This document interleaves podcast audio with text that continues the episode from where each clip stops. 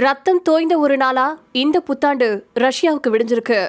ஒரே நாள்ல எண்பத்தி ஒன்பது ராணுவ வீரர்களை அந்த நாடு பறி கொடுத்திருக்கு. ஏறத்தாழ ஒரு ஆண்டையே நெருங்கக்கூடிய போர்ல இது ரஷ்யாவுக்கு கொடுக்கப்பட்டிருக்கக்கூடிய பேரடி.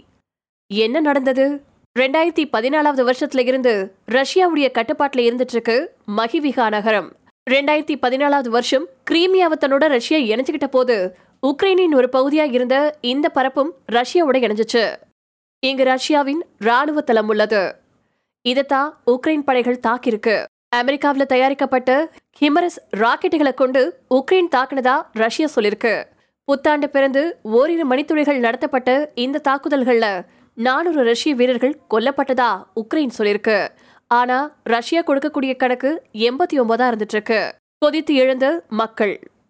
ரஷ்ய மக்கள் இந்த தாக்குதலால கோபம் அடைஞ்சிருக்காங்க. எந்த உளவு தகவலையும் நம்முடைய ராணுவ வீரர்களுக்கு பகிரலையா? அப்படிங்கக்கூடிய கேள்வியை எழுப்பியிருக்காங்க. ஆனா ராணுவ வீரர்கள் செல்போன் பயன்படுத்தினதுதான் இந்த தாக்குதலுக்கு காரணம்னு ரஷ்யா சொல்லியிருக்கு. ரஷ்ய ராணுவ தளபதியான செர்ஜி என்ன சொல்லியிருக்காருன்னா செல்போன் பயன்படுத்துறது அந்த பகுதியில தடை செய்யப்பட்டிருந்துச்சு. ஆனா ராணுவ வீரர்கள் செல்போனை பயன்படுத்தியிருக்காங்க. இதன் மூலமா தான் நம்முடைய பகுதியை உக்ரைன் கண்டறிஞ்சு இந்த தாக்குதலை தொடுத்திருக்காங்க அப்படின்னு அவர் சொல்லியிருக்காரு. ரஷ்யாவே காரணம். எந்த ஒரு பயிற்சியும் இல்லாத ரஷ்ய ராணுவ தளபதிகளே இந்த பேரிழப்புக்கு காரணம் அப்படின்னு ரஷ்ய பாதுகாப்பு கூட்டமைப்பின் முன்னாள் அதிகாரியான இகோர் கிர்கின் சொல்லியிருக்காரு.